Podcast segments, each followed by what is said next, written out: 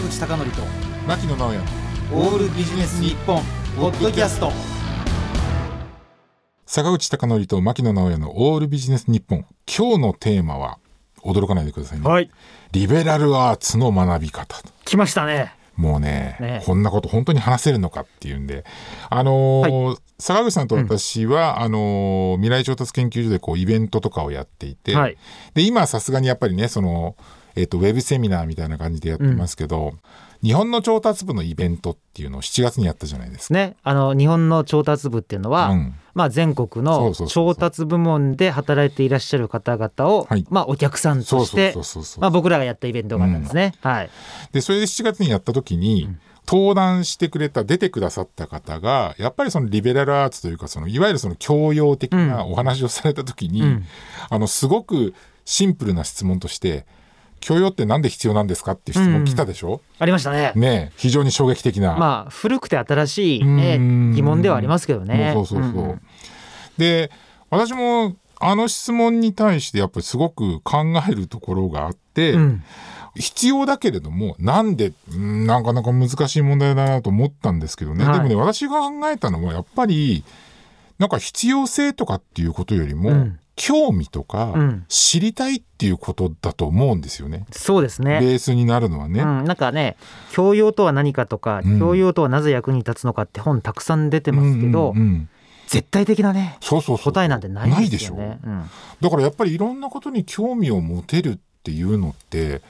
ある意味幸せだしいろいろ知りたいっていうふうに思えるのっていうのは、うん。やっぱりありがたいことなんだなっていうことを思ってね、うん。はいまあそうは言ってもなかなかそのじゃあどうするんだっていうことを考えた時に、はい。例えばなんですけどね、でもねちょっとリベラルアーツとして語るはい。のはどうかなと思いつつも語ってしまいますが、はい。何かこう迷ってる人の道しるべになればと思ったんですけどね、うんうん最近ね鬼の漫画が流行ってるじゃないですか。はい。ね、鬼滅の刃。はい。で、あのー鬼滅の刃っていうのをこう見始めた時に、あの、いわゆる私がこうイメージしてる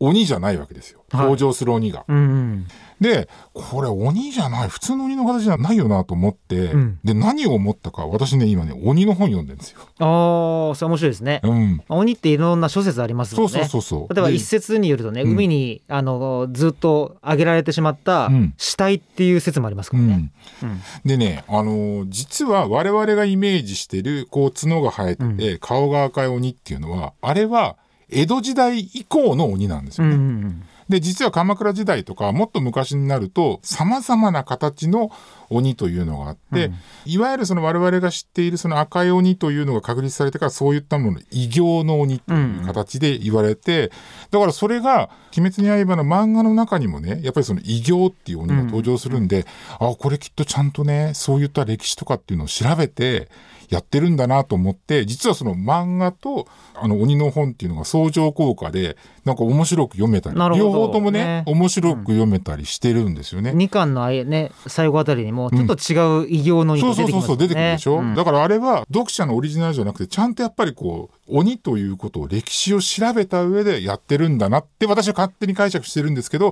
でもそういうことがあってもね面白いなと。うん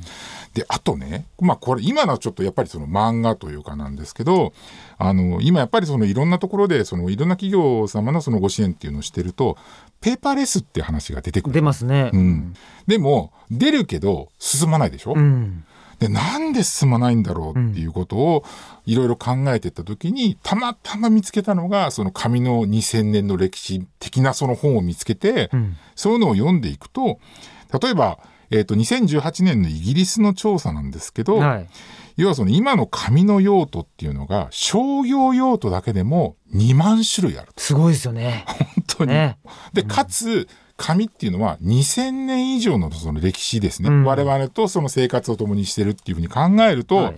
やっぱりそれだけのその用途があってかつね2000年以上の歴史があったりするとそんな簡単にやっぱレスできないんじゃないかうな、ん。まあ歴史ね反復しますしね。そうそうそうそうそう、だからやっぱりあの確かにねその仕組みを整えるとか環境を整えるっていうところも重要なんだけどやっぱりこのペーパーレスっていうのは本当にやっぱ我々の長年馴染んできたその紙っていうことをどう扱っていくかっていうことなのでやっぱりすごく長期的なね視野が必要なのかななっていうるほどね。ことを今思い始めてるんですまあね。リベラルアーツを知らなかったら、うん。目の前の1年分の出来事と思うかもしれないけれど教養があることによって実は厚みを持って目の前の事象について考えることができる。そうそう。だから例えばパソコンがあったりとかタブレット端末があったら紙いらねえじゃんなんだけれどもでもそれってやっぱり2万種類ある中ではもうある本当に一部でしかないのでだから全部っていうことを考えたらなかなかね簡単にはいかない、うん。っていうふうに自分でこう咀嚼をしていると、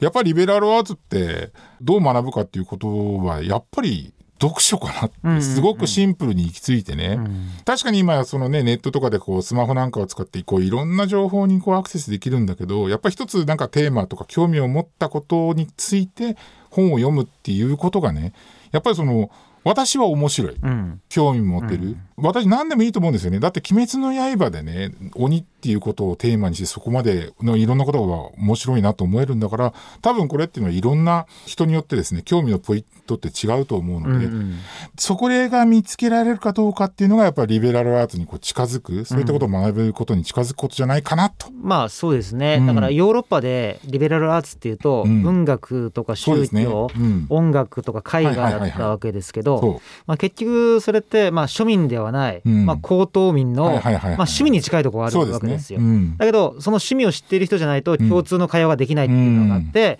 まあ一つの身につけるべきスキルうんうんうん。っていうのがある。だから日本ではそういうのがなかったとしても一応会話が成り立つから、そうだね。その必然性がなかなかちょっと通常は分かりにくいっていうところあるんでしょうね。ね。うんだからやっぱりそれだとね、その今ね、いわゆるその社会人なんかで言うと月に一冊本を読まないって言われてるじゃないですか。だからやっぱり、うんあの一冊でも読むと同僚よりも、うんうんあのやっぱりその知識的にはプラスになれるっていうことを考えたらね、うんやっぱりその読書っていうのにやっぱ取り組むのが一番じゃないかなと。そのなるほどね教養とか読書をリンクして考えるのがいいんじゃないかなと確かにいうことでございまして、はい今日のテーマはリベラルアーツの学び方でした。坂口孝則と牧野直哉のオールビジネス日本ポッドキャスト。今回はここまで。次回もお楽しみに。